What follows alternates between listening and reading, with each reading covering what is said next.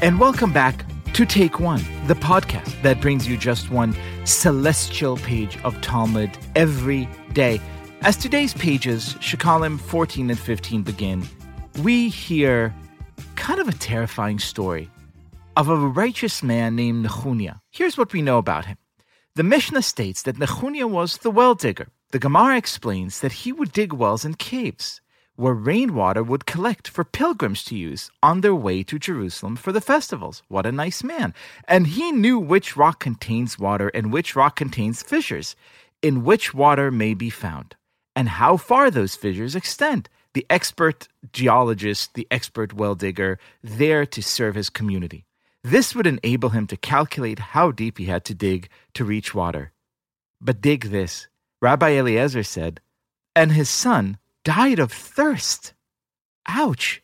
Since the previous passage, the Gemara goes on to tell us, mentioned God's rigorously exacting attitude towards righteous people like Nechunia, the Gemara discusses how God relates to sinners. Rabbi Hanina said, Whoever says that the merciful one overlooks the punishment due to sinners, his intestines will be overlooked, i.e., cease functioning. Double ouch. The reason sinners often appear to go unpunished is rather that God extends his patience with evildoers to give them a chance to repent, but eventually he collects his due and punishes the wicked. So the son of the righteous man who dug wells dying of thirst may strike you as particularly harsh, but it's actually kind of an indication of God's mercy and God's forbearance and God's ability to give sinners time to correct their ways. Now, these themes that I'm talking about sin, failure, repentance there is one man who literally wrote the book about all of them in Jewish thought, and he is our friend and our teacher. And it is my distinct honor and pleasure to welcome him back to the show. Rabbi Bashevkin, how are you, my friend? Liel, what an absolute joy to not only begin with a page of Talmud, but that Talmudic pun that you introduced us with. Dig it. Can you dig it?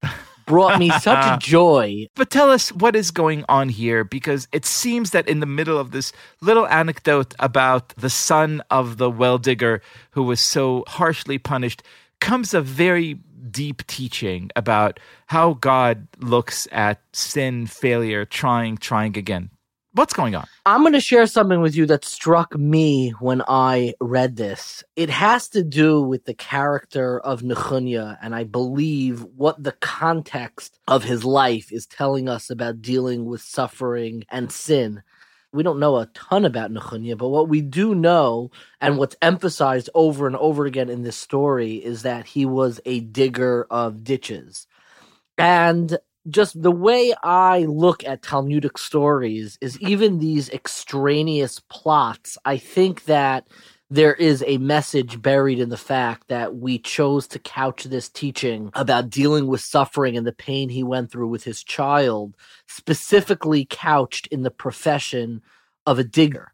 What's the significance of that? It happens to be a, a little bit of a biblical imagery. We know that Yitzchak, Isaac, the second of the forefathers, there's a lot of attention paid to the fact that he digged ditches of his father. But I think there's something very beautiful in the imagery over here and how it relates to the value that the Talmud is trying to teach us. And that is that what what does it mean to dig ditches? It means that you basically create a space of absence that is then allowed to become a receptacle for other people and for yourself to be nourished from.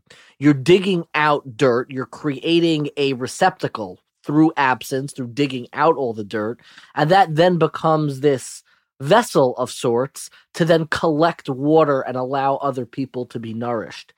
And I think that in many ways, this is an allegory. His profession is an allegory for how we need to look at suffering itself and why the righteousness that he had predisposed him to be able to have the capacity to deal with suffering. Because ultimately, in suffering, what we do is we confront an absent space. We confront that empty ditch, that empty well, devoid of dirt, devoid of anything.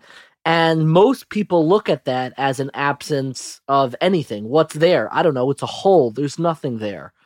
What makes Nechunya different is that in those places of absence, when he looks at the world and he looks at his life, and it seems devoid of something, he's able to see it differently. That's his professional responsibility to say, no, no, no, it's not absent. It actually became a vessel for something. And I think in many ways, this is the underlying context of this teaching on suffering. That suffering emerges from an absence. It emerges from living in a world where that divinity, the miraculous divinity, is not readily apparent. But what makes the digger have the capacity to deal with such suffering, to confront such suffering, is that they don't insist on the presence. They're able to look at an absence of God and say, but this is not an absence. This is now a vessel to be filled with something.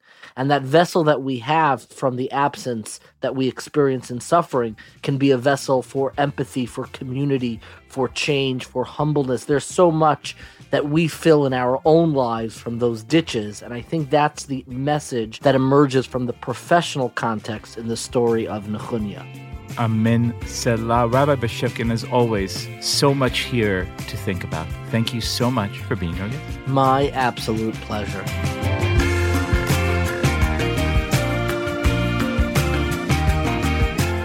This has been Take One, a production of Tablet Studios.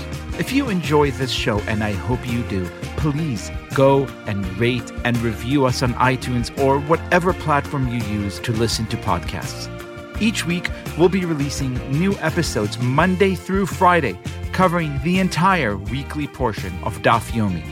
I'm your host, Liel Leibovitz, and our producers are Josh Cross, Sarah Fredman Ader, and Robert Scaramuccia. For more information, go to tabletmag.com slash take one or email us at takeone at tabletmag.com. You could find us on Twitter at takeonedafyomi or join our Facebook group by searching for Take One Podcast.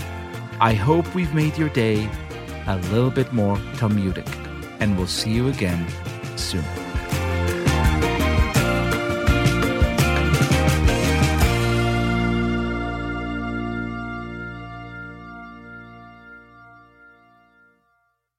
Can you dig it? Can you dig it? Can you dig it?